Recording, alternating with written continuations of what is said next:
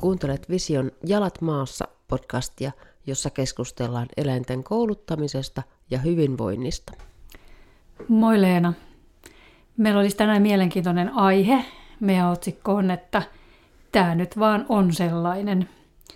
Ja ajatuksena siis se, että aika paljon törmää siihen ajatusmalliin, että koiran käyttäytyminen on annettu, eli me, se, että me ei pystytä vaikuttaa siihen.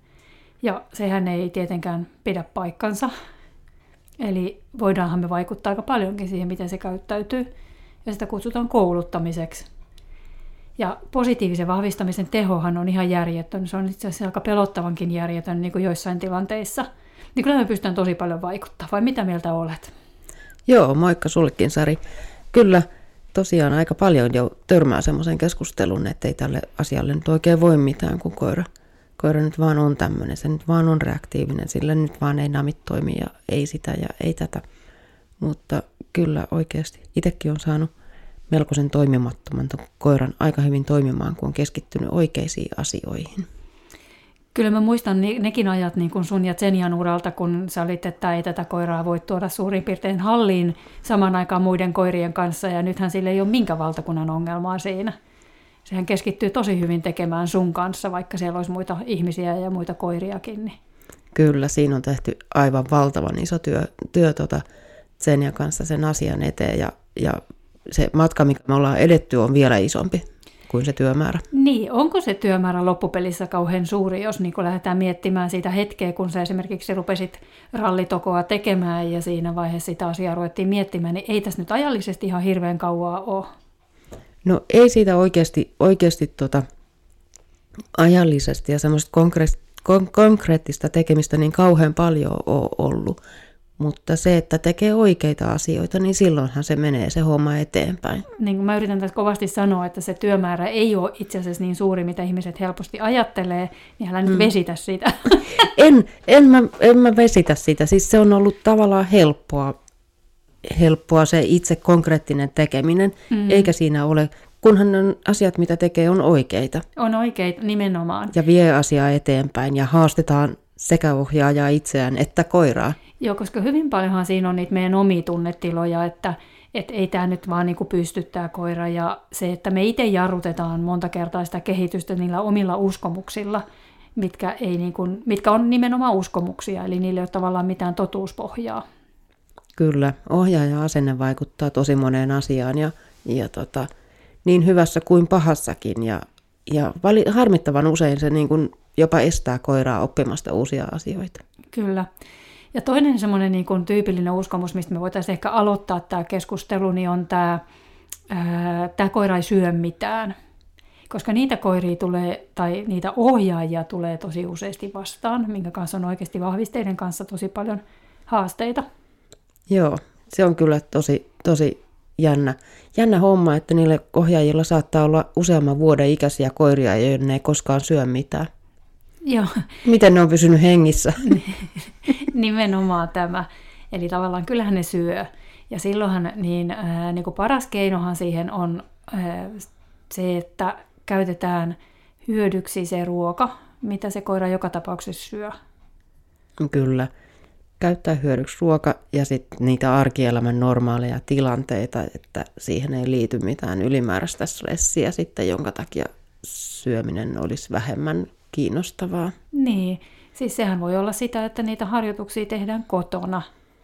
Et, mm. et jos ei se koira, ää, käy esimerkiksi koulussa pysty toimimaan, niin tämä suuri salaisuushan on se, että mehän koulutetaan ihmisiä eikä niitä eläimiä. Eli tavallaan se, että kyllä mulla parhaat asiakkaat on semmoisia, että ne on voinut tulla, jos koira on esimerkiksi kipeä, niin ne tulee itse paikalle, koska ne on oivaltanut sen, että he itse siinä saa sitä oppia. Ja sitten niitä asioita pystyy toistaa siellä kotona, missä se koira, niin kun jokainen koira syö kotona, ihan jokainen. Niin silloin voidaan lähteä liikkeelle siitä. Kyllä. Et se on, se on niin kun hyvä oivaltaa, että, että tota, kun se koira joka tapauksessa syö tai muuten se kuolee pois, mm, niin nimenomaan. Hyödyntää, hyödyntää niitä asioita. Mm, nimenomaan. Tokihan sitten, niin kuin mä esimerkiksi meidän Ruselin kanssa ää, testasin sille, kun se oli nuorempana huonompi syömään. Nyt se ei enää ehkä niin ole, koska mun koirista kaikista järjestään tulee ahneita. Siksi, että syöminen on käytös, kädestä syöminen on käytös, joka vahvistuu, kun sitä tekee. Niin, niin ne muuttuu pikkuhiljaa ahneiksi ne koirat. Mutta sen kanssa mä testasin tosi ennakkoluulottomasti kaikkea mahdollista sitten taas niin kuin laadun puolesta, että mikä oli sellaista, mikä ruulle kelpasi. Sama, sama reittiä mä oon kulkenut Senjan kanssa, mm. kanssa kyllä aika, aika lailla, että kun tota, varsinkin edelle, edelliset koirat, käppänät oli semmoisia, että niille kelpas vaikka pienet kivet, kivet palkkioksi, niin tota, Senjan kanssa on todellakin joutunut niin kuin, käyttämään mielikuvitusta ja ostamaan vaan erilaisia nameja, ihan kaikkia, ihan jopa välittämättä laadusta, kunhan mä saan sen syömiskäytöksen käynnistymään ulkona. Että mä oon mennyt niin kuin pirkkalihapullan linjan kautta, saanut käynnistymään sen syömisen ja sitten päässyt niin kuin semmoisiin järkeviin ja terveellisempiin treeninameihin käsiksi. Onneksi se aika usein on niin, että, että ne terveelliset namit on niitä, mistä, mitä, mistä koirat oikeasti tykkää eniten. Useimmiten kyllä. Onneksi. Onneksi, joo. Niin. Se, on, se on hyvä juttu. Okei, ruun kohdalla mentiin jonkun, jonkun aikaa kebaplastuilla, mitkä ei ehkä välttämättä ollut kaikkein terveellisimpiä, mutta mä sain sen syömiskäytöksen niin kuin, äh, tavallaan niin kuin toimimaan. Ja sitten pikkuhiljaa pystyy alkaa vaihtelemaan niitä palkkioita. Kyllä, juuri tämä reitti mulla on myöskin Senjan kanssa käyty. Ja tämä on aika tyypillistä aika monenkin terrierin, ympäristöaktivisti terroristin kanssa. Niin, kummasti nämäkin on terriereitä, molemmat niin, niistä puhutaan. Niin. Kyllä. Aivan. Paimenet on sitten vähän helpompi. Sitten on tietenkin ne urokset, joille, että jos me mietitään palkkioita, niin meidän pitäisi aina niin kuin miettiä se, että missä ympäristössä me sitä palkkiota käytetään, ja se pitäisi testata semmoisessa ympäristössä, missä sitä palkkiota sitten tavallaan niin kuin tarvitaan.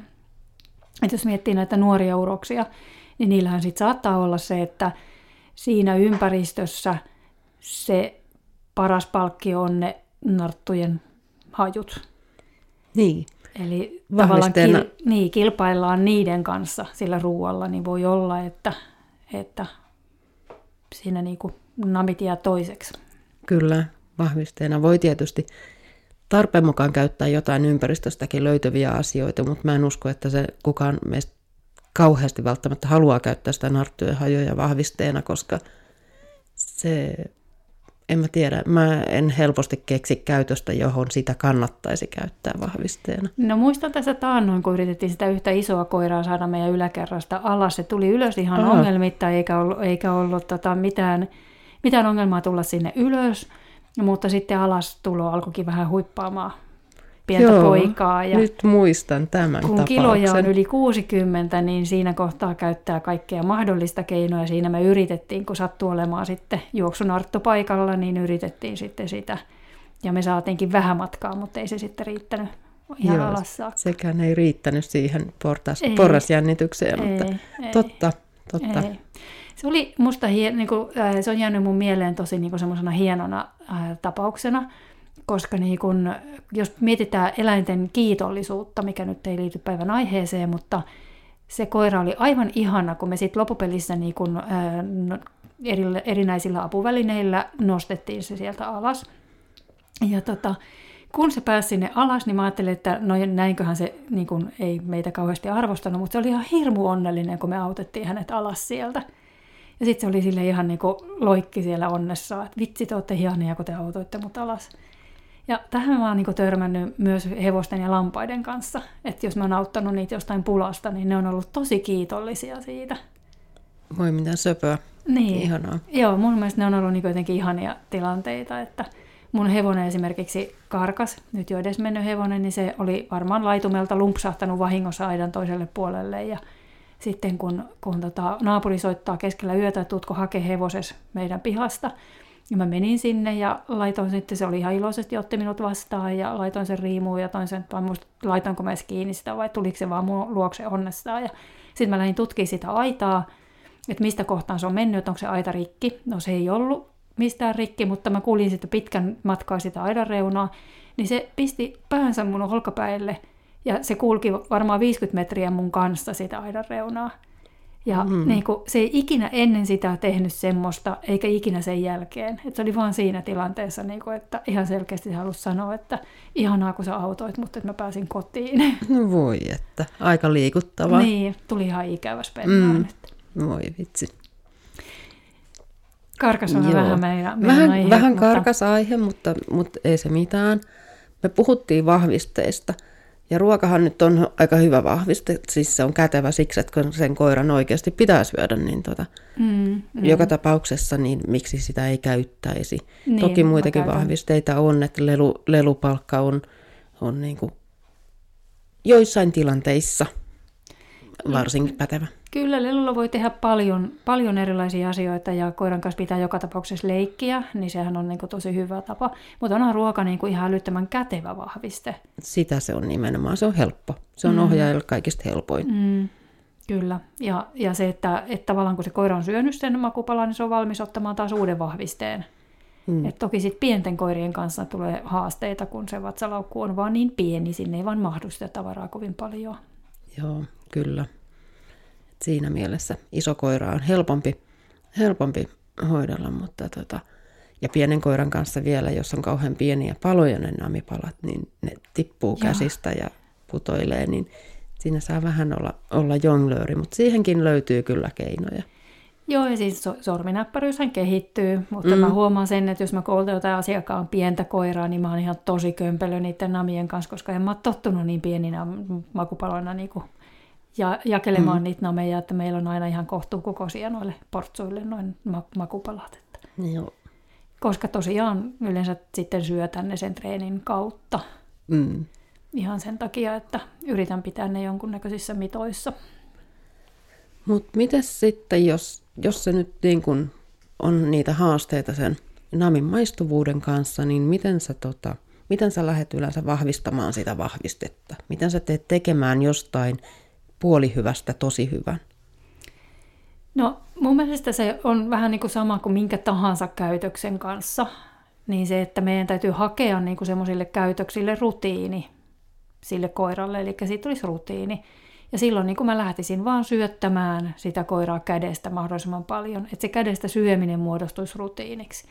Sitten jos mulla on jo valmiiksi jotain asioita, mitä se koira osaa esimerkiksi tehdä, ja jos se tykkää jostain tietystä tempusta, niin sitten mä voin niin kuin tehdä sitä, eli tavallaan sitten niin kuin ehdollistaa sitä tunnetilaa siitä temposta esimerkiksi siihen, tai mikä tahansa asia, missä koira on tosi iloinen ja onnellinen ja tykkää syödä, niin sit sitä kautta niin kuin tuoda sitä kädestä syömistä esimerkiksi siihen.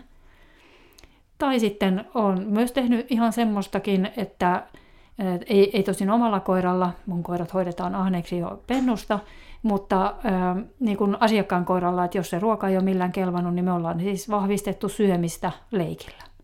Mm. Jos se lelu on ollut sitten taas niin kuin ylitse, ylitse kaiken, niin kyllä se vaan toimii. Kyllä niistä vaan pikkuhiljaa tulee niitä ahneita.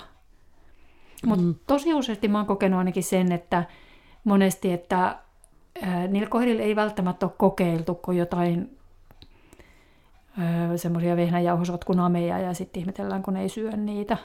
Että sitten ne ei ole niin lihapitoisia tai sitten ne on liian kuivia, että niissä ei ole minkäännäköistä tuoksua. Että koirallehan se on se tuoksu on aika merkittävä tekijä. Että mitä pahemmalle se haisee, niin sitä parempaa se yleensä koiran mielestä on. Näin valitettavasti, kyllä. Tuohon mä oon kanssa törmännyt tosi paljon, että oikeasti että, että tuota, asiakkaalla on semmoinen ajatus, että se on kokeillut paljon, kun se on kokeillut viittä eri namia. Mm. Mutta mä oon niinku, no mä kerron siihen aina sen, että mä oon Senjalle ostanut ainakin yli sata erilaista namia. Voi kauheeta. Sulla Oikeasti. On, onko sulla paljon kaapissa semmoisia, se, mitkä ei sitten ole mennyt käyttöön vai onko ne sitten myöhemmin saatu no, käyttöön? Ne on saatu käyttöön myöhemmin. Et kaikki, mikä Jaa. ei ole kelvannut, mä oon pannut talteen ja tarjonnut parin kuukauden tai vuoden päästä uudestaan, koska yleensä ne säilyy tosi mm, pitkään. Mm. Ja sitten ne onkin kelvannut. Niinpä. Ja tiedän yhden äh, kouluttajakollegan, joka aikanaan käytti vuod, ensimmäisen vuoden siihen, että se syötti sen koiran ulkona. Eli tavallaan se, että, että ei voinut olla hirveätä kriteeriä, koska se ruoka ei ollut kauhean niin kuin, tärkeää sille koiralle. Niin niiden harjoitukset oli se, että käytiin ulkona syömässä.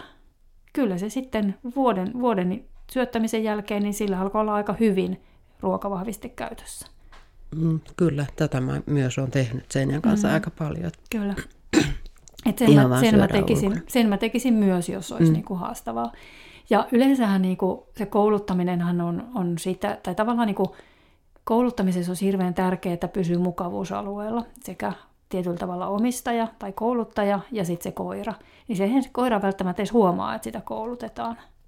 Mm.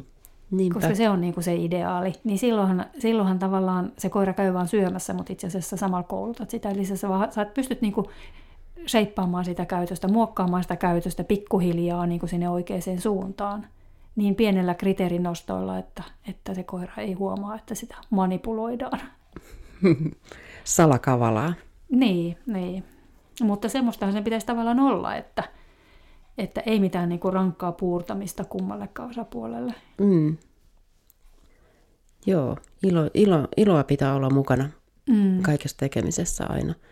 Ja sitten vähän haastaa, haastaa sillä, että nostetaan vähän sitä kriteeriä, että vaaditaan pikkasen enemmän, enemmän koiralta, mutta siinäkin pitää olla niin kovin tarkkana, että sitä ei vaadita liikaa heti se kriteerin nostaminen on oikeasti niin kuin vaikea asia. Mm. Se on vaikea ollut alussa ja se on tietyllä tavalla vaikeaa edelleen. Mä aika pitkälle niin kuin pyrin nostamaan sitä kriteeriä jokaisella toistolla niin, kuin niin vähän kuin mahdollista. Tavallaan niin mm. vähän, että se koira ei huomaa sitä, koska silloin se koulutus yleensä menee niin kuin jouhevammin eteenpäin. Kyllä, ja riittävän nopeasti se, että ei jäädä, jäädä niin kuin tekemään 20-30 toistoa samalla kriteerillä. Niin, niin. Vaan mennään niin kuin ihan, ihan parin toiston jälkeen ja vähän lisää, jos se on lähtenyt suht ok. Niin, tai joka toistolla, mutta mm. puoli milliä. Niin. Niin kun, et jos sitä toistaa sitä samaa kriteeritasoa, samaa vaatimustasoa liian pitkään, niin sittenhän se jymähtää se käytös ja sitten sitä on vaikea muokata. Kyllä, tämä on huomattu. On siihen ansaa varmasti langennut monen asian kanssa itsekin monta Ihan kertaa. varmasti, ja me kaikki. Joo, kyllä. Kriteerin nosto on varmaan kouluttamisen vaikein asia. No se on varmaan oikeasti, no itse asiassa heti sen jälkeen, että kaikkein vaikein on kouluttaa sitä koiraa, jolle sulla ei ole vahvistetta. No joo, okei. Okay. Se, on, se on mun mielestä niin kuin vaikein asia. Mm. Et silloin kun meillä on niin kuin toimiva vahviste, niin me pystytään tekemään ihan mitä vaan, on niin kuin mun mielipide. Et tokihan niin aina toistoja täytyy tehdä ja paljon, että eihän se, niin kuin, ei se ilmaisiksi tule. Hmm. Se on hyvin tyypillistä, että ihmiset yllättyy siitä, kuinka paljon menee makupaloja alkukoulutukseen ja kuinka paljon toistoja pitää tehdä, että, että saa sen niin kuin, tavallaan niin kuin vahvaksen käytöksen. Näin on. Se on, se on jo tullut, tullut vahvasti vastaan, että, että aina vaan ne namit meinaa loppua kesken treenisession. Mm. Session kesken. Onneksi meillä on hallilla hyvä myymälä, mistä saa äkkiä lisää nameja. Kyllä. Mutta tota... Ja sen takia mä suosin aika paljon sitä, että käyttäisin makupalana paljon sellaista, mikä toimii myös ruokana, koska semmoisiakin mm-hmm. vaihtoehtoja tänä päivänä on tosi paljon. Kyllä. Koska, koska se on pakko vähentää siitä ruoasta se makupaloiden määrä.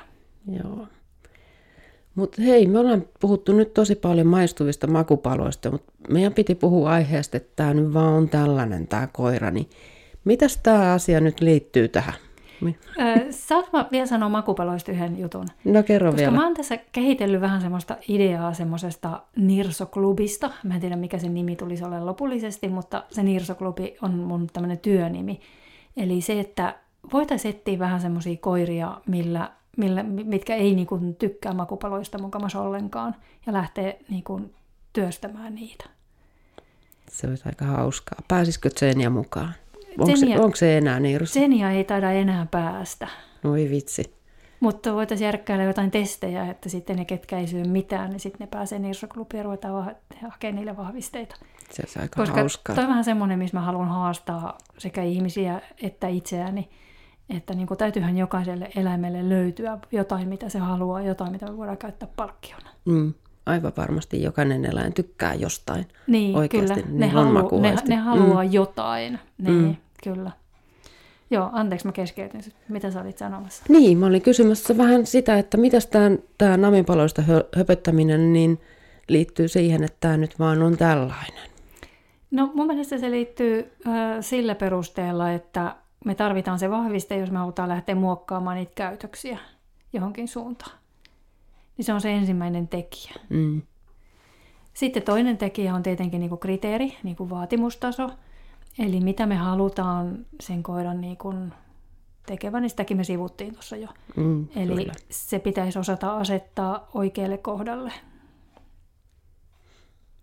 Se, se on Mm. se aika haastava tekijä. Se on se vai, vaikea asia. Niin. Kyllä. Ja semmoinen niin kuin, ää, kun, se, kun se pitäisi saada sille tasolle, että me saadaan onnistumisia, niin se joudutaan useasti laittaa melko matalalle se ensimmäinen rima. Mm. Että helposti itse kukin meistä lähtee kouluttamaan asioita laittamalla heti alkuun riman liian korkealle, jolloin me ei saada onnistumisia, jolloin turhautuu sekä koira että ihminen. Ja sitten homma ei kauheasti etene. Kyllä.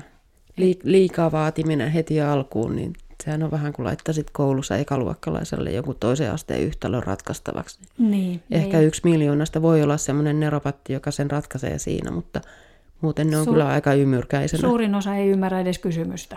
Just näin. Ja tota, se kriteerihallinta on niinku haastavaa. Ja just se, että kun siihen liittyy siihen kriteeriin aina niinku monta osatekijää, että helposti ajatellaan, jos mennään vaikka koiraohituksiin, niin ajatellaan vaan, että se kriteeri on se, että mitä meidän koiran täytyy käyttäytyä. Mutta eihän se ole. Siihen liittyy ympäristön asettamat niinku, niinku tietyt asiat, mitkä mm. sitten niinku nostaa tai laskee sitä kriteeriä. Niin, eli kriteerien asetu- asettamisessa täytyy huomioida myöskin mi- ympäristön asettamat vaatimukset, että, Kyllä. että tota, se, ei, se ei voi olla sama se kriteeri. Samalle käytökselle, tavoitekäytökselle kriteeri ei voi olla sama eri ympäristöissä mm. välttämättä. Mm, kyllä. Ja se, että näkee ne kaikki asiat, mitkä siihen koiran niin kuin sen hetkiseen kykyyn tehdä joku tietty asia, niin mitkä kaikki siihen niin kuin liittyy, niin se on jo oma niin kuin, tieteenlajinsa. Mm, Eli kun siihen on niin, kuin niin hirveästi asioita. kyllä, tosi Tän- paljon. Tänään mulle kävi lenkillä ää, semmoinen todella säikähdys. Mun koirilla on aika hyvät luoksetulot, eli pääsääntöisesti niin kuin peurat ja jänikset ne jä- jä- jäävät, jos niin kuin kutsun niitä luokse. Se on asia, mikä on mulle henkilökohtaisesti kaikkein tärkein koulutettava asia. Tai kaksi asiaa on hihnäkäytös ja luoksetulo. Ja tota, eilen kun oli lenkillä, niin näin, että meidän tuolla pellolla, pellon laidassa oli kuollut peura. Ja koirat ei ollut siitä pätkääkään kiinnostuneita. Ja tänään sitten mä olin tulossa jo lenkiltä pois. Me sekä mennen tullen kuljetaan sen raadon ohi. Ja mä kutsuin koiria luokse. Tai mä näin, kun ne lähti siitä niin kuin metsän tavallaan sinne vähän niin kuin nurkan taakse. Hippulat vinkuen ja siinä kohtaa mä huudan niitä. Ja kumpikaan kakaroista ei tullut. Hatti tuli, mutta kumpikaan kakaroista ei tullut. Ja tota, sitten mä oikeasti säikähdin, että ne lähti sinne raadolle ja siellä oli siis valtavia, melko suure, suurehkoja lintuja, mitkä jo siinä kohtaa pikkasen oli pelottavia. Ja sitten se oli varmaan Ilveksen tai jonkun kaatama se peura. Se oli siis vasa. Ja tota, et mä ajattelin, että hittoihan mä tiedän, että onko siellä niitä Ilveksiäkin syömässä sitä saalistaa. Ja mulle tuli vähän kiire juosta sinne ja no siellä ne oli, linnut oli kadonnut ja siellä ne koirat oli. Ja sitten kun mä tulin näkyville ja huusin, niin tuli. Ja se oli mulle yllättävä tämmöinen, että ne ei tullut. Ja mä oon pohtinut tässä puoli päivää, että miksi ne ei tullut. Että oliko se se peuranraato. Mä en usko. Mä luulen, että se oli ne linnut. Eli varsinkin, no molemmilla niillä on vähän semmoinen tapa, että, että täällä meidän pihalla on lintuja. Tuolla lentelee ja raakkuu tuolla yläpuolella, niin koiria ärsyttää se ja ne huutaa niille. Ja mä luulen, että se oli se tekijä. Mä en ole niitä lintuja ikinä tavannut siis vastaavalla niin kuin mitassa niin kuin tuolla lenkillä. Eihän, eihän ne siinä pyöri lähellä. Ne pyörii täällä pihalla lähellä ja se on mun koirille ongelma. Ja, ja tota, tuolla lenkillä ne ei ole. Mutta sillä kertaa ne oli ne linnut. Mä luulen, että ne lähti niiden lintujen luokse, koska niitä lintuja oli tosi paljon. Aivan. Eli en ole harjoitellut lintuhäiriössä. Olen harjoitellut peurahäiriössä ja pupuhäiriössä, mutta en ole harjoitellut lintuhäiriössä. No niin, siinähän se sitten taas tuli huomattua yksi, yksi puute harjoittelulistassa, että Ei, men, ei, mennyt, kaikkea ei vaan voi. ei mennyt hukkaan tääkään päivä, mä opin jotain uutta. Niin, niin. Plus, että sä sait sitten oikeasti yhden onnistuneen toiston sit lopulta lisää niille, kun ne Sain. tuli sitten sen jälkeen sieltä Sain lintujen kyllä. luota. Joo, kyllä. Heti kun ne näki mut, niin Mm. mm. sitten ne lähti sieltä. Yes. Mä, ne, ne näytti niin hämmästyneeltä, että kun ne nosti päänsä sieltä, ne oli sitä maata siinä vaiheessa haistelemassa, ja ne nosti päänsä sieltä, kun mä huusin, ja ne näytti molemmat tosi hämmästyneeltä, että vähän siltä, että mitä sä keuhkoot. Mm. Voisiko olla niin, että ne ei ole ensimmäistä huutoa, kutsua edes kuullut? Joo, Että ne on ollut niin keskittyneitä sitten johonkin muuhun. Kyllä, se oli munkin tul- tulkinta tästä tilanteesta. Mm. Ja sehän on hyvin tyypillinen niin kuin tavallaan se, että kun ne käytökset, jos ei ne ole niin kuin riittävän vahvoja, että ne kestäisi sen häiriön, niin silloinhan ne ei niin kuin välttämättä aidosti edes niin kuin, niin kuin rekisteröi sitä huutoa. Mm. Ja sen takia mä tykkään puhua aika paljon refleksinomaisista käytöksistä. Että se luoksetulokutsun pitäisi olla sellainen. Kyllä, joo, tätä refleksinomaisuutta mä oon kanssa luokse, luoksetulokursseilla käyttänyt, niin kuin, että sitä, sitä tavoitellaan, että siitä tulee refleksi. Mm. Semmoinen, että Ja se on hienoa, kun näkee reagoi. sen. Ja sitten kun ne ihmiset, kun ne näkee, että miten se koira oikeasti, että Herra Jumala, tähän toimii. mm, kyllä, ne on niitä, että ne tulee kurssille, sitten ne hämmästyy, ja ne kouluttaa sitä ahkerasti, ja sitten ne hämmästyy, kun se toimii. mm, Mutta niin on käynyt mullekin joskus. Että ei sen puolelle, että olen mäkin välillä hämmästynyt. Vaikka mä kuinka teen tätä työkseni, niin mä saatan silti hämmästyä, että joku koulutus menee niin hyvin läpi, kun se menee. joo, kyllä. Että onhan se Joo. aina semmoinen niin työvoitto. Luoksetulo varsinkin on yksi ni- niitä semmoisia taitoja, mitä aika paljon sanotaan, että tämä nyt on tällainen, tämä on tämmöinen metsästäjärotu, että ei tätä voi, voi mm. tota, kouluttaa, Mm, kyllä. ei tämä kos- koskaan voi pitää irti, kun ei tätä voi luotettavaa luoksetuloa kouluttaa, mutta kyllähän se vaan toimii. Et sullahan on tämä hirveän hyvä vinttikoira esimerkki, niin kuin aika huikea, Se oli huikea. huikea juttu siitä, että Mutta ei toisteta sitä keskustelua, koska me käytiin se meidän luoksetulon jaksossa. Niin, joo, ku- niin, kuunnelkaa se sieltä. Niin, kyllä. Joo.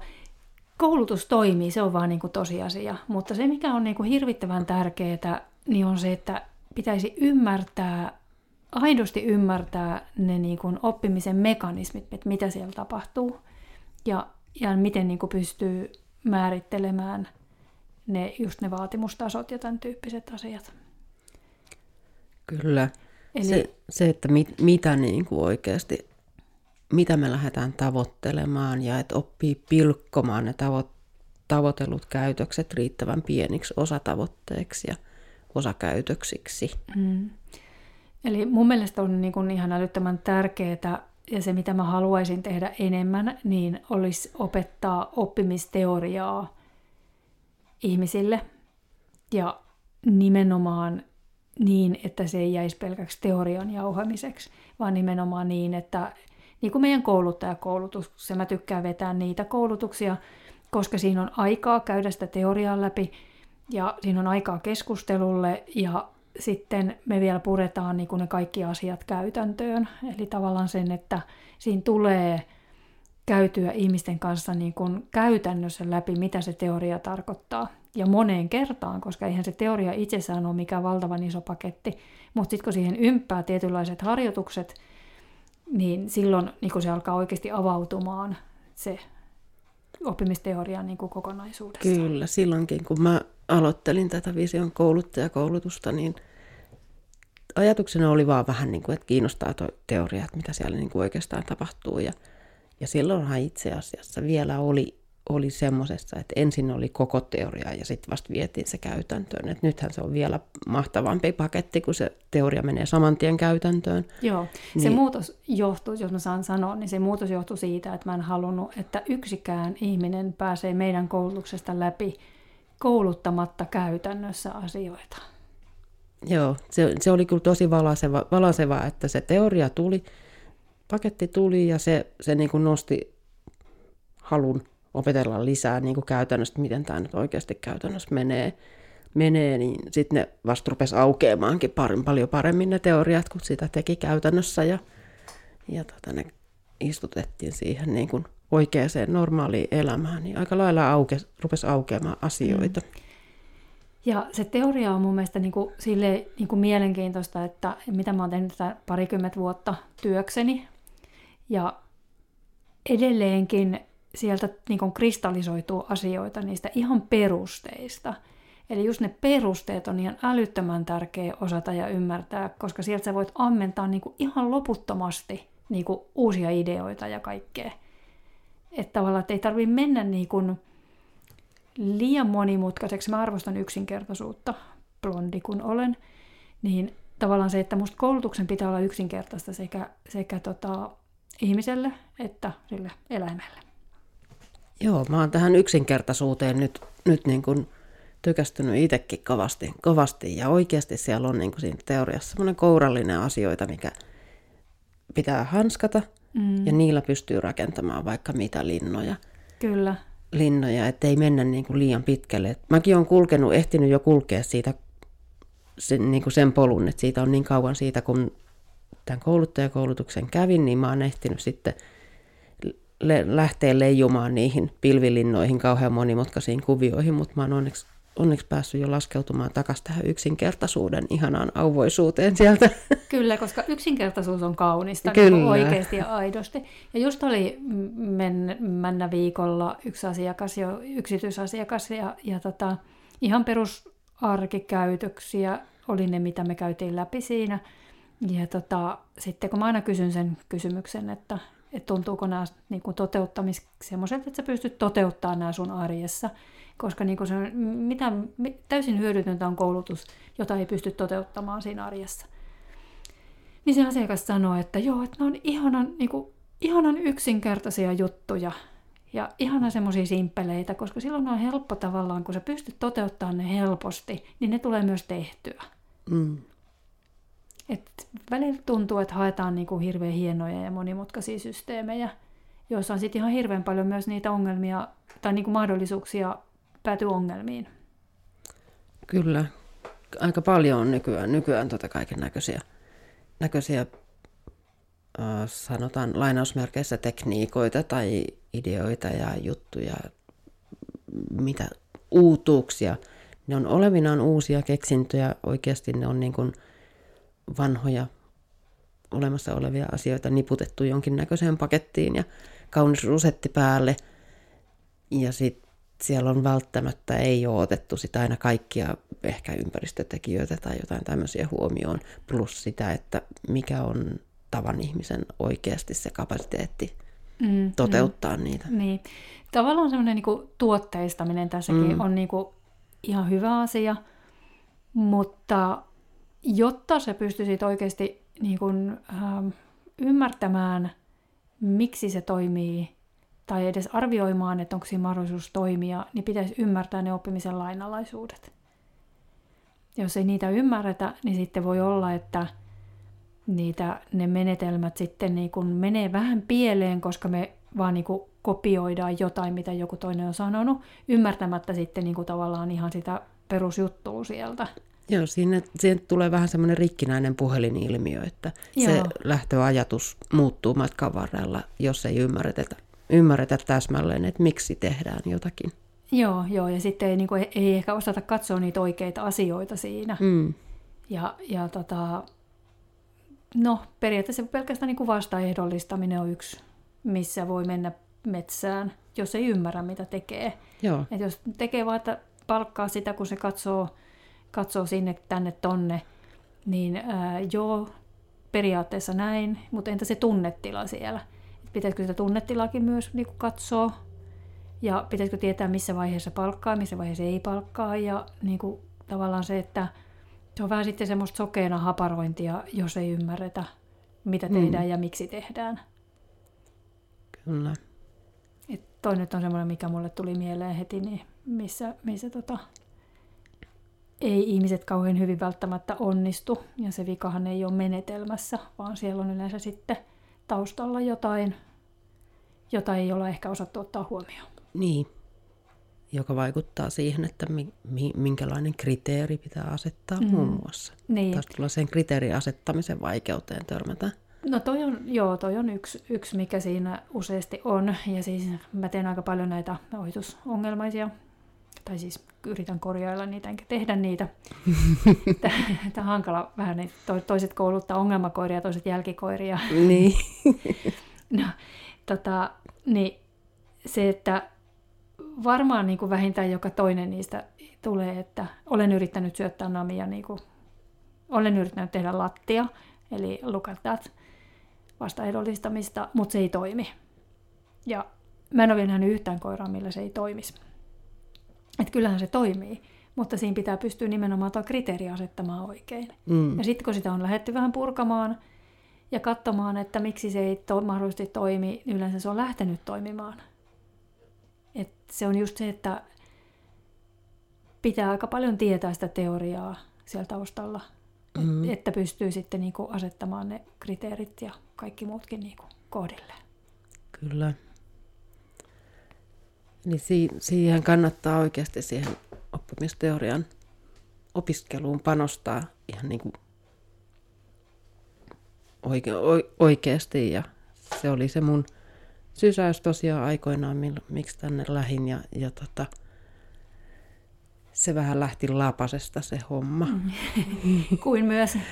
että kun piti vaan vähän saada siihen harrastuksen, omaan harrastele, harrastelemiseen tukea ja ehkä apukonsteja ja muuta. Niin. Mm, kyllä. Sama juttuhan mulla on, että siinä vaiheessa kun mä aloin ymmärtää oppimisteoriaa, niin musta tuntuu, että mä olin niin poksahtanut pullonkaulasta taivaalle. Mä täysin, että niin oikeasti mä pystyn tekemään ihan mitä mä haluan. Mm-hmm. Semmoinen asia, mikä pitäisi mun mielestä myös niin ymmärtää, niin on ketjujen rakentuminen.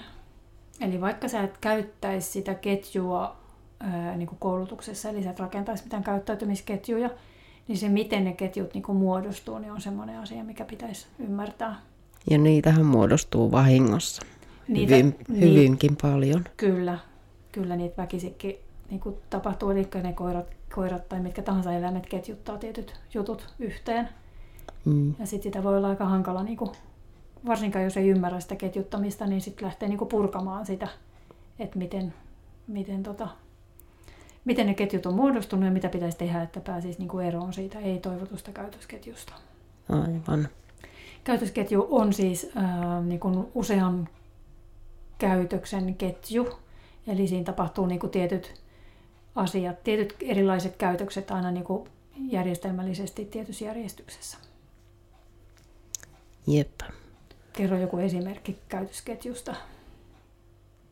No olisiko semmoinen, haluatko toivottu vai ei toivottu? No aina vaikka ei toivottu. Mä ajattelen, että varmaan semmoinen aika yleinen ei toivottu käytösketju on semmoinen, että koira käy haukkamassa ikkunalaudalla tai pentu puree lahkeeseen. Sitten se saa huomiota, sitä komennetaan pois sieltä tai kutsutaan luokse ja palkitaan – palkitaan niin, kuin, niin että se palkitseminen osuu koiran mm. näkökulmasta siihen ei-toivottuun käytökseen. Joo. Kieltäminenhän on semmoinen asia, mm. mikä helposti rakentaa niitä ketjuja pennoille ja nuorille mm. koirille. Ja sen takia mä käytän kieltämisen sijaan sitä luoksetuloa, koska mä treenaan sitä muutenkin niin paljon. Mm. Tämäkin on tullut jo edellisissä jaksoissa. Tässä alkaa jo toistaa itseään. Niin, niin. Joo. Mitäs sitten? Sitten, jos mietitään taas sitä oppimisteoriaa, niin rankasut on yksi, mikä pitää ymmärtää. Niin. Se, että me ajatellaan, että me ei rankasta koiraa ollenkaan, niin yleensä aiheuttaa sen, että itse asiassa me rankastaan sitä paljon enemmän kuin me kuvitellaankaan, koska me ei yhtään mietitä sitä, että mikä on rankasu ja miten se rankasu tapahtuu ja näin. Sitten tulee paljon niitä semmoisia, no mä puhun mikrorankuista, semmoisia pieniä juttuja, miksi tyypillisin ehkä on, jos mietitään niinku treenitilannetta, on se, että kun omistaja haluaa tai kouluttaja haluaa palkata koiraa, ja sitten se haluaa taputtaa sitä tai silittää sitä, ja se koira siinä tilanteessa ei halua sitä silitystä. Aika monet koirat mm. ei halua, kun on treenimoodissa. Niin sehän toimii käytännössä siinä tilanteessa rankkuna. Kyllä. Se on semmoinen ehkä tyypillisen. Tuleeko sulle mitään vastaavia esimerkkejä? No sitten on toi se, että jos väkisin yritetään jotain tiettyä namia tunkea sille koiralle, mitä se nyt selkeästi ei halua siinä tilanteessa, tai se ei, ole, se ei niin kuin toimi vahvisteena se nami, että jos yhtä hyvin voisi käyttää lelua, niin siinä, siinä kyseisessä tilanteessa, niin silloin se nami on vähän niin kuin rankku. Mm, mä olen miettinyt tota, että ää, luokse tulossa, kun mulla yksi koira saattaa, niin kun, se tulee ihan iloisesti, se ottaa sen namin siitä ja sitten se räkäisee sen pihalle. Sitten silleen, sitten hatti syö sen. Mutta tavallaan se, että toimiiko se vahvisteena siinä tilanteessa, todennäköisesti ei toimi. Mm. Se on vaan niin rutinoitunut. No itse asiassa mulla Senjan kanssa on to vastaava tilanne toisinaan autojen ohittamisessa.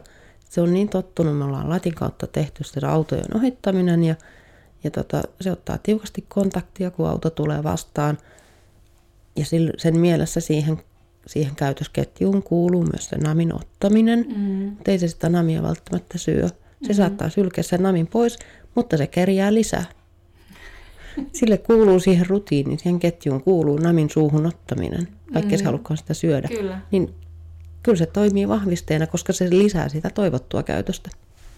Niin, vai onko siinä käynyt vaan niin, että se, mikä on siis koulutuksen tavoite, on se, että se meidän opettama asia, se asia, mitä me halutaan opettaa sille eläimelle, että se alkaa niin sanotusti maistua makkaralle, kun sehän on se tavoite. Mm. Eli silloinhan me ei välttämättä tarvita sitä palkkiota enää, koska itse sen asian tekeminen tuottaa niin paljon mielihyvää jo itsessään. Ja sehän on se tavoite. Näinpä.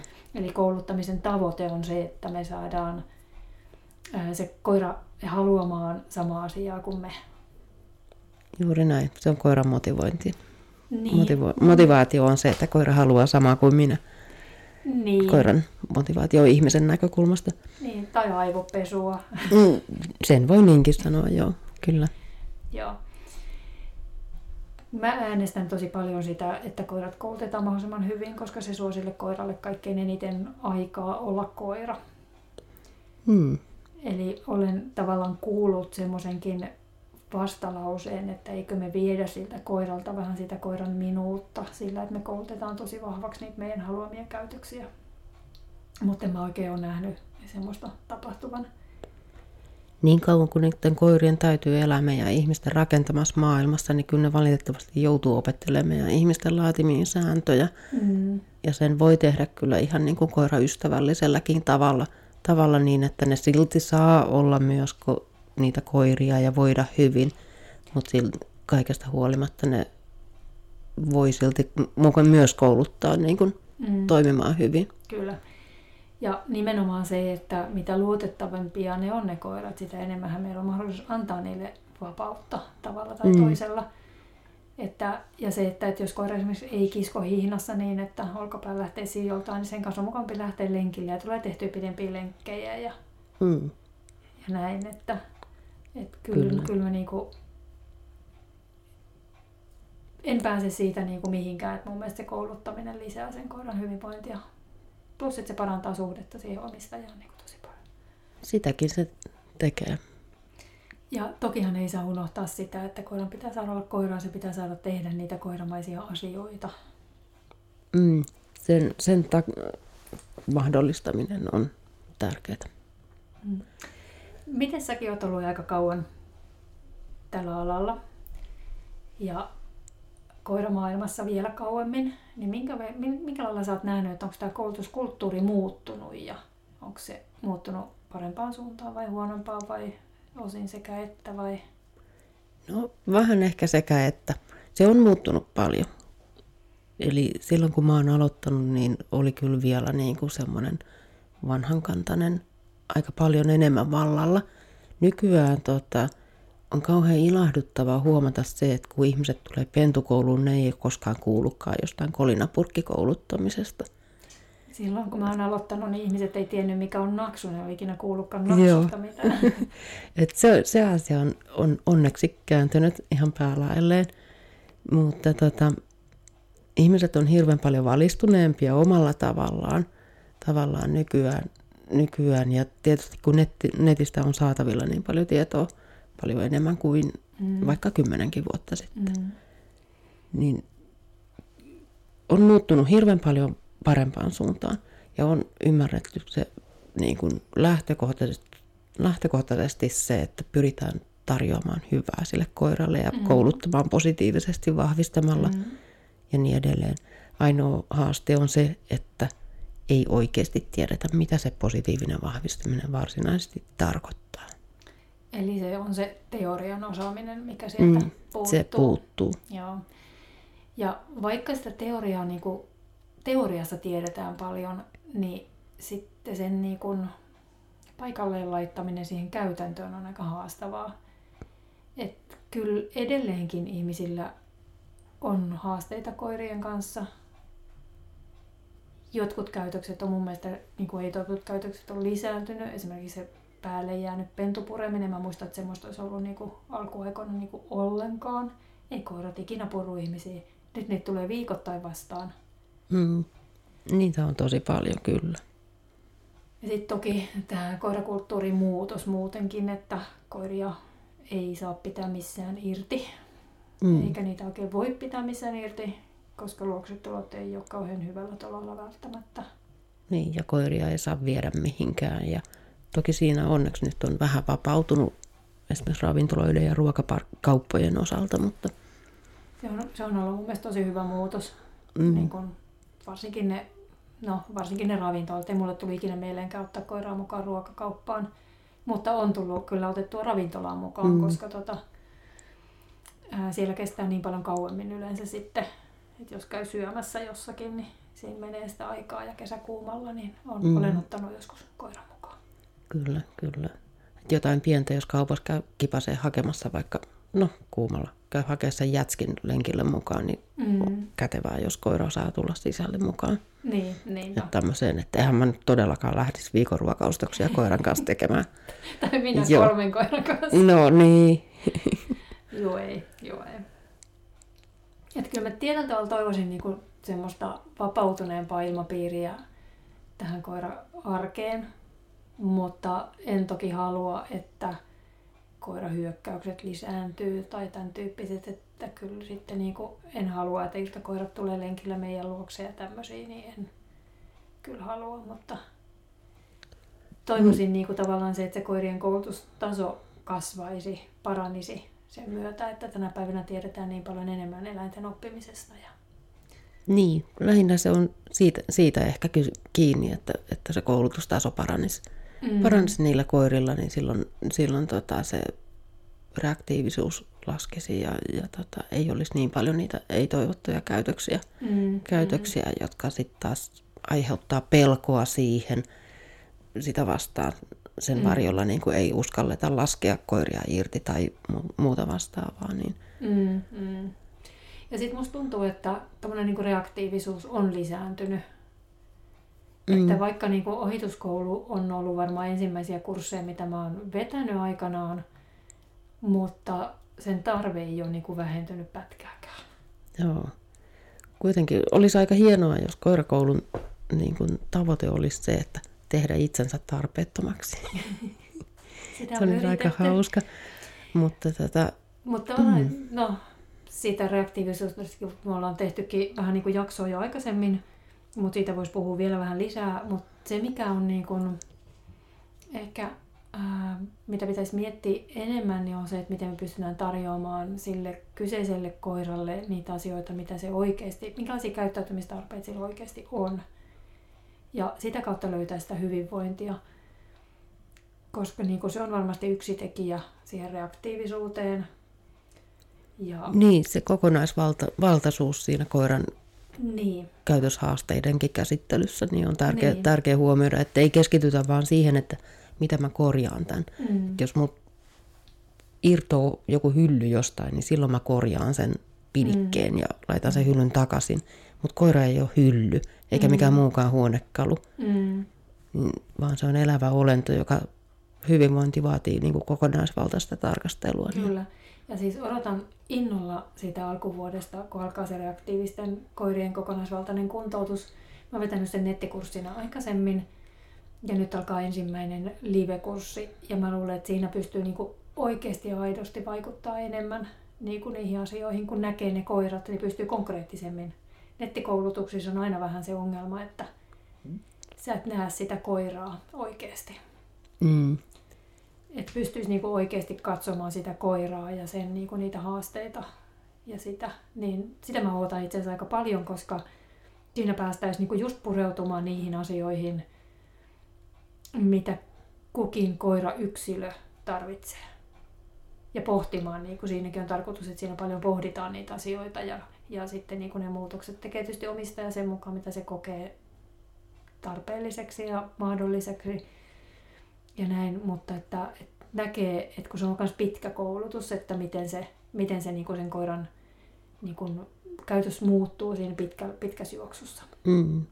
Tuommoiset pitkät koulutukset on, on tosi hyviä just sen takia, että, että elävänä olentona se koira muuttuu, mm. muuttaa käytöstään ja koulutuksen tulokset alkaa näkymään vähän pitemmällä viiveellä, joskus riippuu mitä ollaan tekemässä. Mm, niin se on tosi hyvä, että jos on pitkä koulutus, niin siinä on se kouluttaja tukena pitkän matkaa. Mm, kyllä, ja se, sitä haluaisin tavallaan tehdä niin kuin itse enemmän, koska niin kuin monta kertaa sitten, jos niin kuin aikaisemminhan mulla oli vaan niitä yksäreitä, mitkä on se kaksi tuntia, nyt mulla on se kaksi plus yksi, mikä, missä on sitten aina se tsekkekäynti vielä, että sitten niin näkee, miten, miten se tilanne lähtee muuttumaan, ja mä, niin kuin, en mä välttämättä tiedä, et sitten niin kuin, en yhtään tiedä, onko ne päässyt eteenpäin vai ei, mutta sitten kun on se tsekkikäynti, niin väkisinkin sitten niin kuin pääsen näkemään sen, että onko ne asiat ollut semmoisia hyödyllisiä niin aidosti ja ne, ne on aidosti pystytty toteuttamaan, koska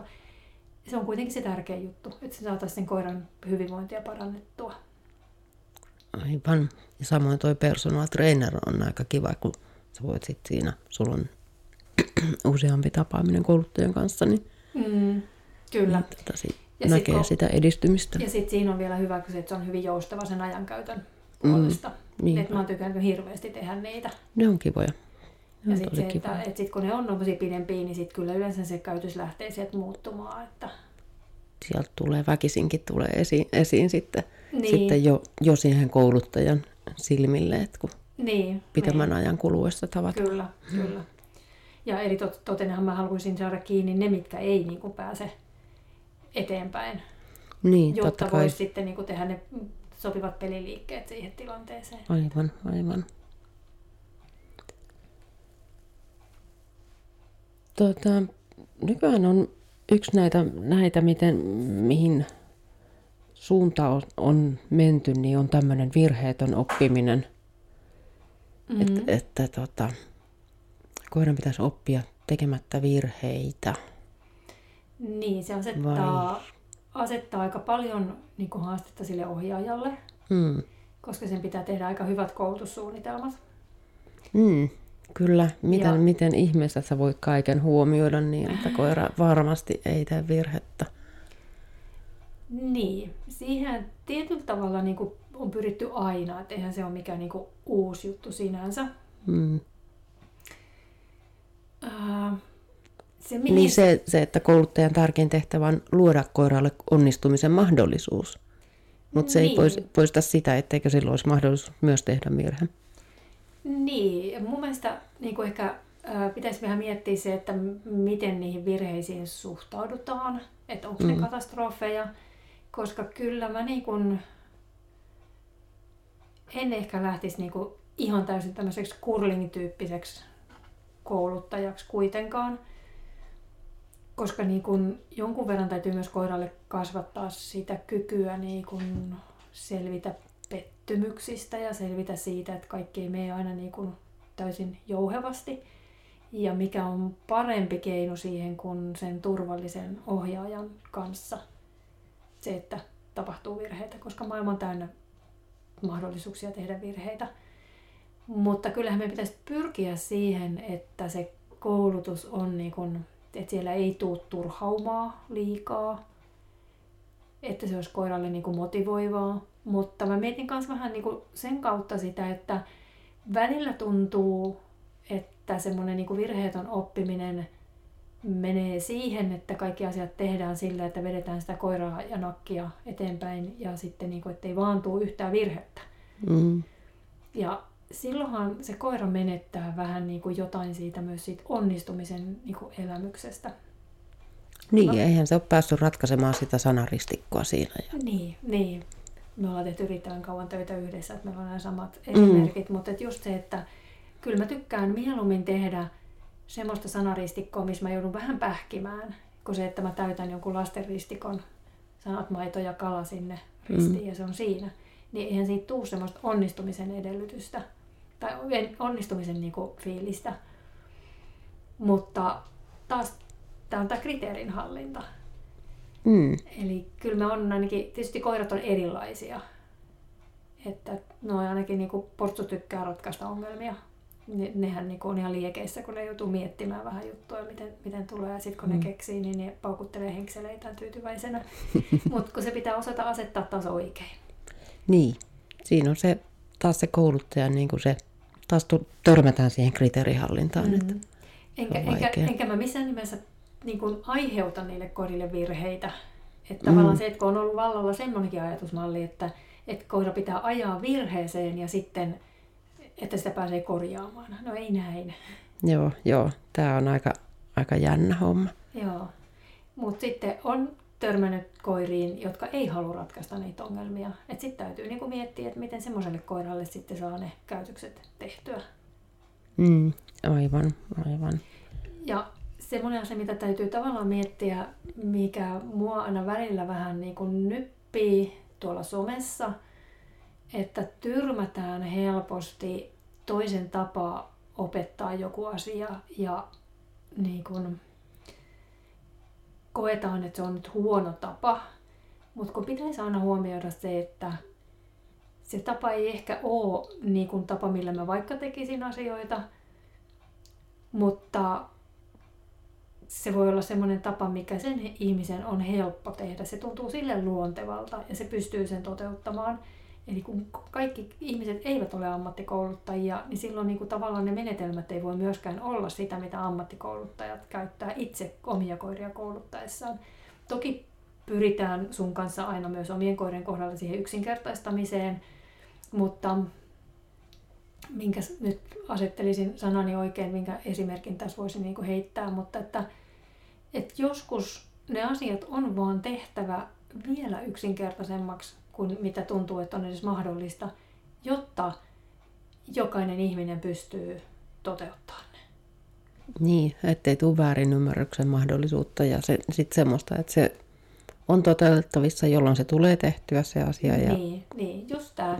Että sitten jos mietitään, että että pitää opettaa joku uusi tapa ihmiselle, joka on vaikka 40 tai 50 vuotta kouluttanut koiria ja kaikki tietää, millä menetelmillä koulutettiin 40 vuotta sitten koiria. Ja tämmöisen ihmisen pitää niin kuin muuttaa sitä omaa niin kuin kouluttamistapaa. Niin me voidaan vaatia sitä, että se pystyy tekemään jotain asioita samalla lailla kuin joku kaksikymppinen, joka on opetellut pelkästään sheippaamaan ja pystyy toteuttamaan sitä niin kuin käsillä seisoen niin kuin unissaankin, niin eihän me voida olettaa, että ne ihmiset kykenee samaan. Vaan se, että meillä kaikilla ihmisillä ja mitä vanhempia me, ollaan, niin sitä niin kuin, tietyllä tavalla meillä on niin kuin oma oppimishistoria. Eli kun me ollaan tehty jotain asiaa monta kymmentä vuotta tietyllä tavalla, niin se tarkoita, se ei ole mikään ihmisarvokysymys, vaan se on se, että se on niin vakiintunut se tapa ja sitä on hirveän vaikea lähteä muuttamaan. Että tavallaan se, että, että pitäisi huomioida se, että kaikki ei ole samanlaisia. Niin, kaikki ei ole samanlaisia. Kaikki ihmiset ei ole samanlaisia, kaikki koirat ei ole samanlaisia, mm. ne olosuhteet ei ole, ei ole samanlaisia. Että jokaiselle löytyy varmaan se sopiva tapa, mikä on niinku mm. just sulle ja sun koiralle mm, mm, mm, kyllä. paras ratkaisu. Ja se, että jos me yritetään sitä samaa tapaa tunkea kaikille, niin eihän se tule ikinä onnistumaan. Ei, ei varsinkaan. Eli se on, tota, no, se on tota, yksi semmoinen asia, mitä koiraohjaajat joutuu aina miettimään, niin on se logistiikka. Mä kutsun logistiikaksi sitä, että sä mietit, missä mulla on naksut, niin missä kädessä mä pidän hihnaa, miten mä saan namit esille ja kaikki tämä. Se, jos asiakas kysyy, että miten nämä pitäisi laittaa, niin mä en, mä en voi sanoa sun puolesta. Sun mm. täytyy itse kokeilla, mikä tuntuu susta hyvältä. Mm. Mm. Ehdotuksiahan voi antaa. Ehdotuksia voi antaa. Mä, mä kerron, että mä teen näin. Mm, Riippuu myös siitä, mitä treenataan. Joo, ja kaikki ammattikouluttajat kyllä niin kuin tajuu tämän, mm. mutta sitten niin kuin lähinnä se on tuota somea sitten, missä tulee kyllä, kyllä. Ja se on musta aina välillä vähän niin kuin harmittavaa. No se on, se on aika harmittavaa ja somessa kukaan ei kuitenkaan tiedä kaikkia tausto, taustoja, niin sitten lähdetään vähän niin kuin mollaamaan tyhjän, mm. tyhjän takia jotenkin vaan nostamaan omaa juttuansa paremmaksi kuin muut. Mutta... Niin, siis jokainen varmasti mm. uskoo täysin siihen omaansa, Niin, mutta että mikään muu eläinlajin yksilöt ei eroa niin paljon toisistaan kuin koirayksilöt. Eli mm. niin laajaa skaalaa ei ole missään muussa eläinlajissa kuin on koirissa. Ja sitten vielä ihmisten niin kuin monimuotoisuus siihen päälle. Mm. Niin siksi ei ehkä kannata kauhean tosissaan ottaa niitä nettineuvoja niin kuin siinä mielessä, että pitää tehdä just näin, koska siellä on, niin kuin, ja yksi syy, miksi mä en kauheasti avaudu somessa, ää, niin kuin näissä keskustelupalstoilla, joskus toki, mutta yksi syy on se, että se on eettisesti tosi väärin. Eli tavallaan se, että jos me lähdetään ratkoa jonkun koiran ohitusongelmaa, niin meidän pitäisi oikeasti tietää ne taustat todella hyvin. Ja se kirjoitettu teksti ei riitä. Mm. Tämä on tärkeä asia, asia niin kuin mieltää, että, että tota, netistä ei kyllä niin kuin semmoisia kokonaisvaltaisia ohjeita mm. voi vaan kyetä kukaan saamaan. Joo, jos olisi mun vallassa, niin mä ehkä voisin jopa harkita sitä, että se on kiellettyä. Samalla tavalla kuin on kiellettyä lääkäreiden diagnoosien tekeminen nettikirjoittelun perusteella. Öö, olen saanut itse tosi paljon netistä omiin terveysongelmiin, kilpirooseva ja toimintaan, niin kun, no ne varmaan pelasti mut, mutta, mutta tota, kuitenkin niin lääkärillä on ainoa niin kun lupa tehdä diagnooseja. Ja tietyllä tavalla sama pitäisi olla tähän, koska sitten ne voi olla eettisesti tosi väärin, kun siellä ei huomioida kaikkia. Mm. Yksi tyypillinen on se kipu, mitä on tosi vaikea saada välillä läpi. Joo, joo. Ihan asiakkaiden kanssakin, että mulla mä sanon, että mulla on semmoinen kipusaarna, minkä mä pidän. Ja nyt oli just aivan ihana asiakas, nuori koira, taitava kouluttaja. Ja pohdittiin, että onko sen käytösongelmien niin kuin taustalla voiko olla kipu. Ja se on siis, äh, siinä vaiheessa kun me aloitettiin, niin se koira oli alle vuoden. Ja kuin ollakaan, sieltä paljastui pahoja kiputiloja. Ja kun nyt kun ne kiputilat on hoidettu, niin käyttäytyminen lähti muuttumaan aika paljon. Ja jos hän olisi ollut nettikirjoittelun varassa, niin se koira olisi ikinä päässyt lääkärille välttämättä. Mm. Ja se koira kärsisi Mm. ja ihminen kärsii, kun ei saa koiraansa toimimaan, koska tämä nyt vaan on tällainen. Mm. Tokihan somessa sanotaan useasti, että vie se lääkärille, Mm. mm. mutta, mutta silti se on niin, kuin niin, siinä on niin paljon niitä eettisiä tekijöitä, minkä takia niin kuin ne pitäisi aina tehdä mieluummin mahdollisimman pitkän kaavan kautta kouluttajan kanssa ne asiat, että näkisi oikeasti, mitä siellä, siellä tapahtuu ja mitä kaikkea pitää lähteä muuttamaan. Mm. Kyllä. Ja sama, sama juttuhan meillä, meillä on aina välillä, että tulee puheluita visiolle, että kysytään neuvoja johonkin, mm. johonkin koulutusasiaan, niin ei me voida lähteä niitä neuvomaan puhelimessa. Ei, ei, Ei, vaikka ei niin kuin mitenkään voi. Et se, se vaan on, on niin kuin väärin, Mm. kyllä. Kyllä, just näin. Mutta, olisikohan me jaariteltu riittävästi? Mä luulen, että aika paljon on tullut nyt esiin erilaisia asioita, mitkä liittyy kouluttamiseen. Eli se lause, että tämä nyt on tällainen tai tämä on sen rotunen, niin ei tälle voi opettaa sitä. Tai tämä on Mm. tämän luonteinen, niin ei tälle voi opettaa tätä. Niin ei se oikeasti pidä paikkaansa. Ei. Kaikki on koulutettavissa. Toki sitten se kysymys on aina, että eh, kuinka paljon sitä työtä täytyy tehdä tietyn asian eteen, niin sehän vaihtelee. Että on, on käytöshaasteita, mi- mitkä niin kun ei ole niin mun mielestä koiralle ongelma. Ne on enemmän mulle ongelma ja mä tiedän, että niissä on työmäärä tosi iso, niin mä en esimerkiksi viitin lähteä tekemään niitä. Mutta sitten mä tiedän ihmisiä, no esimerkiksi tämä niin kun, mm, koiri, että haukkuu kun ovikello soi, niin se ei ole mulle ongelma. Mun mielestä ne saa haukkua. Mutta mä tiedän ihmisiä, jotka sitten on halunnut tehdä siihen muutoksen, niin ne on kouluttanut koiran menemään vihjeestä ovikello, niin makaamaan omalle paikalle ja vieraat saa tulla rauhassa sisälle. Mm.